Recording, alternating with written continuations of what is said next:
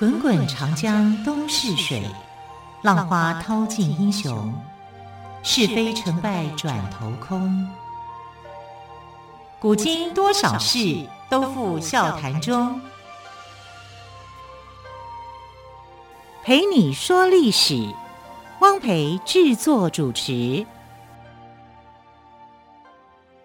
Hello，亲爱的朋友，晚安！欢迎朋友们再次收听《陪你说历史》节目，我是汪培。今天同样邀请到历史专栏作家于远炫老师来跟我们聊一下历史故事。于老师好，主持人好，听众朋友大家好。好，老师，我们曾经看过大陆戏剧《那年花开月正圆》哦。那么在这出戏剧讲到的是清朝末年的陕西女富商周莹的故事。这个故事是纯戏剧，还是跟之前您谈到的一样，有一些历史，有一些改编？对。它就是有一些历史，有一些改编，改编哦。因为只要是戏剧啊，它就会把它戏剧化啊，把历史人物戏剧化啊，或者是说保留它的一些历史的相关的背景，或者在人物上面呢，呃，做一些琢磨。当然，这些琢磨有的时候就会不一定是真实啊，但呃，有很多剧会以真实为主。那这出剧啊，它其实就是以真实的人物周莹为对象来做的一些。加工的改编跟改写，那实际上周莹这个人呢，却是一个啊、呃、非常厉害的女实业家。我们昨天谈到的女医生，对不对？嗯、谭允娴。那我们今天来看这个清朝时代的这个女实业家，她有什么过人的能耐？呃，什么不一样的地方？呃，说实在的，她的生命很短暂，她只有四十二岁，好、啊、就过世了。啊，所以不是很不是说。像这个谭允贤一样，谭允贤活到九十六岁，他不是学医，一个是学商的，商人比较劳苦一点，比较辛苦啊。但是呢，他其实，在那个时代里面是承受到很多的压力的啊，因为包括慈禧太后也曾经找上他，那个早上是不得已的，因为慈禧太后在八国联军里面被打败仗嘛，她就逃逃到陕西去。那她是陕西的女富商。那这个女富商一开始并不是呃那么样的非常的能够承担起家业的，差一点点，好，这个吴家就要从她的这个手上就丢掉了，哈，但是她用她的大智慧去扭转了，啊，扭转了一个这个企业的一个命运，扭扭转她自己个人的命运。那这个周莹啊，他是陕西人，那我们如果看戏剧的话，会戏剧把他描述好像他是一个这个小乞丐。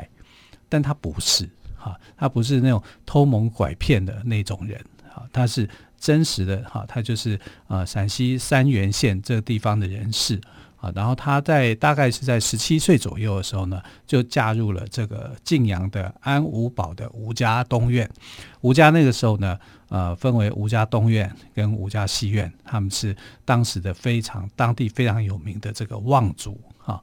那吴家东院的这个少爷啊，叫。吴聘，好，吴聘就很喜欢他，好，就娶她为妻。那他跟吴聘之间，可是戏剧上他是嫁去冲洗的耶，啊 啊，不是，好。啊，但吴聘身体也不好啦，嗯、啊，那吴聘生有一个女儿啊，就呃不幸的夭折，后来他就收养了一个小孩哈、啊，叫吴玉成，后来改名啊叫吴怀仙。我们怀仙这两个字你可以知道，怀念的怀，先人的先，对，怀念先人，对，啊、就是。就是这个意思哈。那吴聘跟他的父亲呢，啊，叫吴卫文，去世之后呢，周莹就要接下吴家的重担，啊，吴家东院的重担，啊，来重整吴家的事业。那我们知道，呃，民国初年的时候有一个国学大师叫吴福，啊，那吴福呢，他就是这个呃安保吴家西院出来的，啊，所以东院跟西院啊都。都有一些很有名的人物，哈、嗯，大家算这个“福”这个字哦，上面是一个宝盖头，下面一个是必“必”，必须的“必”哦。对对对，哈。那吴福算起来就是这个呃周莹的堂侄啦，他们之间有这样的一个关系。好、嗯，那周莹刚刚讲就是说他的家世其实是不错的，啊，他是在明代的时候做的是布匹跟瓷器的生意。说真的讲，做瓷器生意很赚钱的，啊，因为那个时代呃就是。景德镇啊，还有这个明代这些瓷器卖了很多，卖到西方去，啊，就是西方的商人啊，把中国的瓷器给卖过去。可是其实对欧洲人来讲，他们不晓得那个东西是中国的，他们只知道这个是一艘船，哈，这送过来的，所以他们以那个船为名，把瓷器叫做这个名字，他们完全分不清楚说这个呃到底是从哪里过来。中国他们也没听过，更不要说日本啊，所以他们那个时代大概所知道的这个东方的国家，大概就印度。好，所以常常会把很多东西都给搞错，但这个也不能怪他们了哈。毕毕竟从十四世纪开始，这个呃欧洲啊，大量的去进口了这个呃东方的瓷器啊，东方瓷器在各个地方都很受益，很受到欢迎。那明朝初期的时候呢，呃，就是明朝盛行的瓷器哦，叫做青花瓷，好，所以他们家做很多的这个青花瓷的这个生意哈。其实是做的是不不错的。那布匹的话，做的更多的外销的东西啊，就是呃丝丝绸啊。那我们知道，那范围很广哎、欸。对呀、啊，对，丝绸啊、茶叶啊、瓷器啊，这都是中国非常好的东西啊。你只要有一个通路卖到那边去的话，是可以啊卖的很好的。好，所以他们有多样的好法，从明代一直经营到清代。好，在三原县这个地方，好，在这个。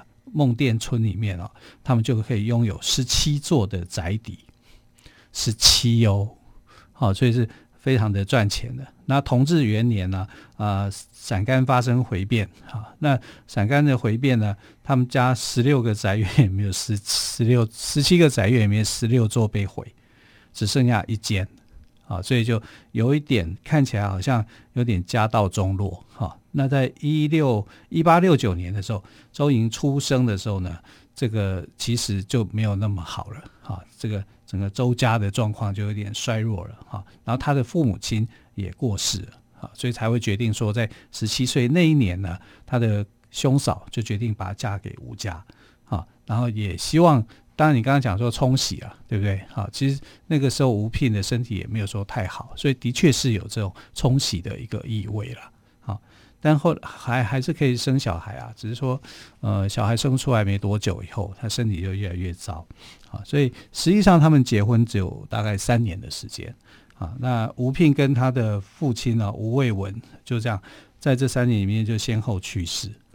那时候你看，他才十七岁嫁给他三年，他就二十岁，很年轻，很年轻啊！哈，他就双十年华，对呀，啊，他就他就当了寡妇了。好，那吴家的事业也面临挑战，谁敢把家业这么大的一个家业交给一个二十岁的年轻寡妇啊？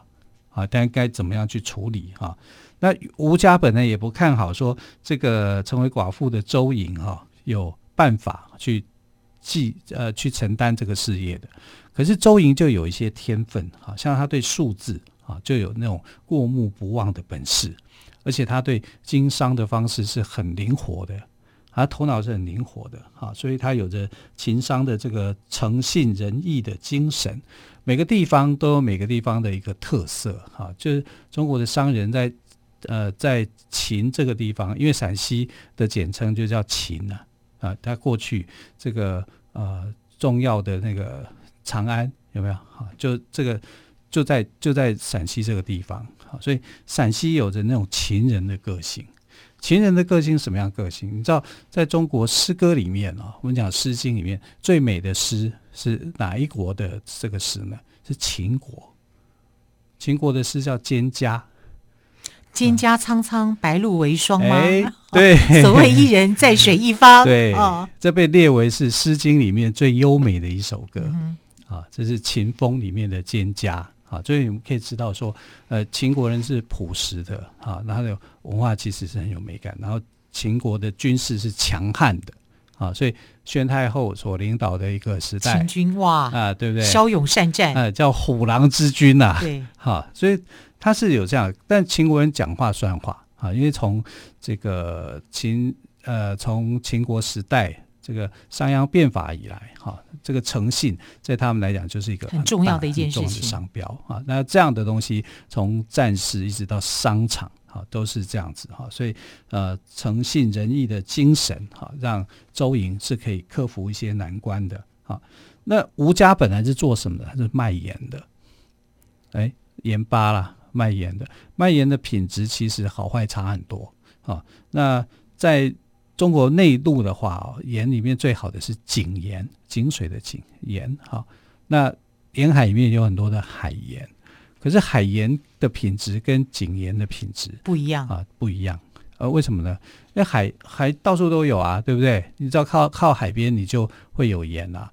但你不去处理这个海盐的时候，海盐会苦苦的啊，因为里面的这个化合物的关系啊，你没有处理它的话，它又有一种苦的味道，所以它反而是一个比较刺激的。它量可以做很多，但它比较刺激的。所以以前顶级很好的都是井盐，哎，都是井盐，或者是呃从山里面出来的矿盐啊、嗯、之类的都这个东西啊。那吴家的这个卖盐本业呢，因为在周莹的这个呃苦苦心经营之下，就再度的兴旺啊！不但是遍及到全国，还设立了七个总号啊！所以安家宝的吴家呢，不但没有在这个呃吴聘或吴呃或是他的这个父亲过世之后呢，就倒下来，哎，反而建立了另外一个商业的帝国。嗯哼，嗯好，所以。聪明哦，又性格很坚韧的周周莹哦，虽然在她的丈夫吴聘以及她的吴聘的父亲哦，就是吴伟文先生去世之后哦，等于说吴家也是面临了挑战。对对对。但是周莹呢，不但不让吴家没有倾倒，反而建立了商业帝国。对。那么之后呢，好像在这个盐的地方有发生了一些事情，我们想稍后请这个于老师来帮我们做解说。好的。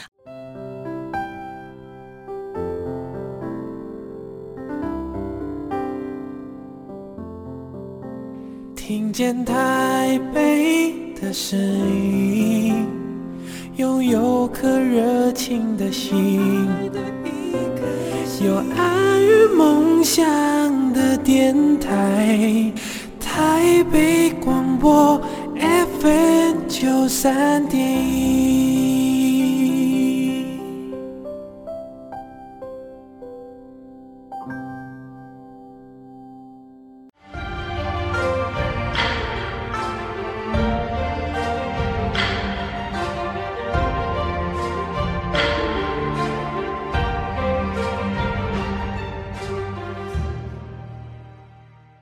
这里是台北广播电台为朋友们进行的节目是陪你说历史，我是汪培。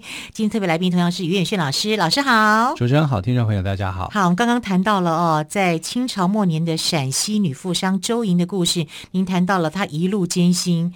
之后呢，好像有发生了一个盐的方面的一个一个事情，他是怎么处理的呢？这就是考验嘛，啊，就是因为其实商家的这个诚信啊，或者是说他的转列，往往就是从一个危机开始的啊。所以周莹在做生意的时候，他秉持了秦人的诚信的这种精神跟观念哈。那当时吴家的卖盐的伙计啊，错把品质较差的海盐当成品质好的这个大青盐来卖。就让一个老客人就觉得很不满，老客人就想说：“我平时买你的盐都是买好的，你这次给我这个差的，然后价格上面竟然是跟这个好的盐是一样的哈，所以他就要求要赔偿，这合理，这是合理啊，非常合理的哈。于是呢，呃，周莹就立刻赔了三倍的价钱，三倍啊，三倍的价钱哈，给这个老顾客。同时，在这个事件以后，他就建立一个叫做戒欺贬。戒就是戒，呃，就是告诫的戒，训诫的戒，训诫的戒，戒欺欺骗的欺，欺骗欺瞒的欺，然后匾额的匾，戒。那这个戒欺匾上面写着诚实无诈，自律自戒，啊，就是呃，告诉人家，呃，告诉自己，啊，我们必须要秉持这样的原则，所以他的危机处理是迅速，迅速啊，对，而且客户又满意，对，呃，客户就想你对我这样的处理的态度。我可以接受，我可以接受，我还是会再买你的商品，而且我会让更多人来。而且你这样子做，我也会相信说你不是故意的，是不小心的。对对对，对，好，那就是伙计的问题嘛。嗯、那周莹跟伙计之间的关系，其实他跟员工是很好的，好，他是很乐于去分享的。所以，如果一个企业你赚了钱，你把钱放进你自己的口袋里面，你不跟你的员工分享的时候，你认为员工会跟你努力吗？不会。啊，如果你把这些呃所得的成果拿出来分享的时候，赚钱不是只有老板赚钱，员工也可以跟着赚钱。那这样的话，员工就会死心塌地会跟着而且很有向心力。对，那周莹就是这样，嗯，啊，他就是我赚的钱，啊，但是我会把我的所赚到的钱，我也分给你们。我受到一个合股合伙呃合跟合伙人啊谈好了一个利益，然后这个利益之后哈，你就是归给员工的。他所以他在那个时期，他就有很多的呃分股分红的观念了。啊，那个时候他就有分股分红的观念了。对，对对，他就有这个观念啊。所以难怪我要是某海运的，我一定会我一定会也会很努力工作的。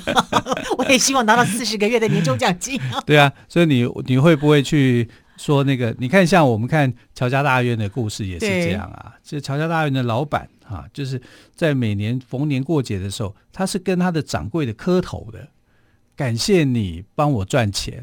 其实真的最基层的最重要了。是，所以我们你可以看到说，哎，人家为什么会啊会。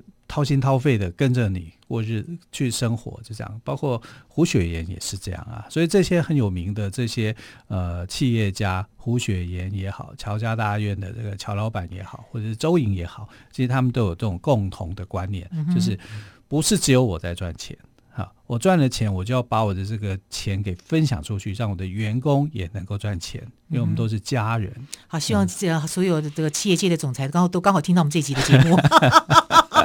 记得哦，要把这个赚来的利润分享给员工。对呀、啊，因为你要体恤照顾员工的家属嘛。是、啊，这个在周营的观念里面，所以他也有。所以他的钱有两种，一种钱叫做阳奉，呃，就是我怎么听起来像阳奉阴违的阳奉？对，就是你活着时候的你的薪水哦。啊，还有叫阴奉，阴奉啊，就是你你员工去世以后，家属。还是可以领到像抚恤金那种感觉哦，好，所以他是有这个的，家属可以拿到一定比例的这个薪资的。这个说真的讲，在现代都都很难做得到。啊，更何况在清朝，在这个清朝末年啊，这个一个乱世里面，慈禧太后那个时代是一个末世末年的一个时代嘛，啊，所以这种想法是非常的珍贵的，所以他就赚很多钱，因为因为员工知道说我努力为你赚钱。你也会把钱分给我啊，不但我我也会得意就对了。对，就算我我过世以后，你还在继续照顾照顾我的家人。对，像这样子是不是很棒？好，所以周莹为什么会成功，就是把每个员工都当做是自己的资产，所以她成功了，而且她是女性。我们要记得她是女性。好，女性在女企业家，在她那个时候是做的轰轰烈烈的。我觉得她就几四八个字形容：巾帼英雄不让须眉，就是这样子。嗯、好，所以后来慈禧太后在一九零零八年八国联军啊打入北京以后，她就逃跑嘛。啊，这次她就不像她丈夫第一次逃的逃到热河去啊，这一次的话，她逃得更远，她就逃到陕西去。逃到陕西以后，他沿途其实是很吃苦的啊，一一定是吃足苦头的啦啊，没有什么不会像他说呃要什么就有什么啊。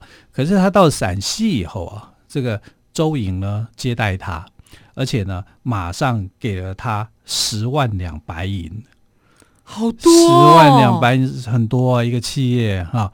那那这个意思就是要共赴国难的，所以他让这个慈禧太后觉得。很光荣，因为慈禧太后到了陕西以后，又可以作威作福，又可以吃好的、穿好的，嗯、又可以去那个什么的，所以他就很感谢周莹哈。后来就封她为呃一品诰命夫人，一品哦，一品就最大官阶了哈。诰命夫人给她这样的一个头衔哈，甚至有一个说法说，还想把她收为这个。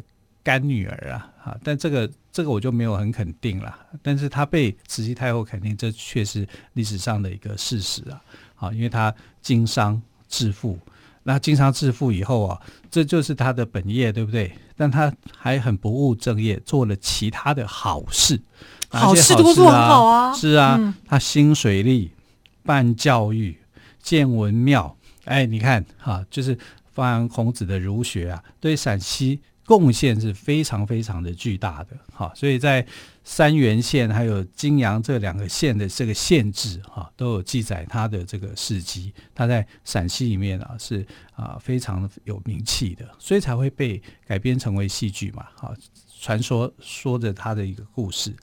但是也因为他帮手不多了。然后事情烦恼的东西又很多，他在四十二对太操劳了。他在四十二岁那一年就因为操劳过度啊就去世了。那陕西说真的比其他地方还更保守啊，因为它是很多是是朝代的这个首都所在嘛啊，所以陕西的风气是很保守的，她又是一个女生，她过世以后呢，她是不可以葬进吴家的主厝里面的。你看，她进不去，只因为她是女生。现在，现在我们在台湾的话，观念有所改变了。其实这个平权的观念就越来越强了哈，就不会像过去。不太懂哎，她嫁到吴家，不是就是吴家人吗？那为什么不能进去吴家的主厝呢？啊，因为不能啊，因为她是她她她是守寡嘛。哦、啊。然后就不让她，反正就是不让她葬进吴家的主厝里面啊。你是你是这个呃，等于是排挤他，其实有点就是在排挤。他做了这么多事，而且把吴家的整个企业这样振兴起来。吴家有很多的派系，对啊，我懂，我懂。啊，有很多人啊，这样他是一个大家族哈。但虽然他没有办法葬入到吴家的主厝里面哦，可是你知道吗？他去世的时候，送葬的队伍高达八万人，天哪，超过八万人呢，那是一个多庞大的队伍啊！可见他多获得人心啊！是啊，所以又怎么样呢？我不能够葬入。对，我觉得那不重要了，这些都不重要了。啊，他留下来的故事更值得我们传颂。对，跟他有没有葬入祖座，那 那这样相比之下，这就不重要了。对，哈、啊，所以他留名后世啊，嗯、啊，但是他的故事大概经过戏剧传颂以后，哈、啊，就开始有更多人就知道说，哦、陕西安五堡的这个呃。这个女主人啊，周莹啊，有义气，而且又很灵活啊。那呃，就一扫我们对这个女生好像就是在经营经商这方面的弱势一样。其实没有哎，古代有好多的这个女子是经商有成的，尤其在陕西这边。陕西有另外一个就是呃秦始皇时代的啊，又有一个这个女子叫八，也是一个寡妇，姓八。啊，八寡妇八亲啊，她一样啊，就是呃，靠着这个矿业起家啊，也是一个啊非常厉害的一个女性。哇，传奇女子的故事实在太多了。对对对，嗯、没错。那是古代，那现代的话，我们在台湾有很多很多优秀的女女企业家哎。是这个女力的兴起啊，嗯、对不对哈？就是一点都是不会输给男性的，没错。啊，所以我们在这个这个礼拜，我们就谈了很多关于这个呃女性在古代的女性哈，她们怎么样去呃挣扎奋斗，然后有成啊，有些也许被遗忘哈，但是我们把它提起以后，也许大家也可以去诶搜寻这方面的资料，去认识。了解他们的一些生平啊，然后对男女平权的这个观念，可以把这个种子给种在心里头，让我们的下一代啊，对跟这个其他啊男女之间啊这种感情之间呢，会更好和，更亲密。嗯，好，不容小觑的女性力量哦。好，今天呢，我们就非常感谢岳轩老师特别来跟我们讲述在清朝末年的陕西女富商周莹的故事。从她的故事当中，我们真的学到了很多哦。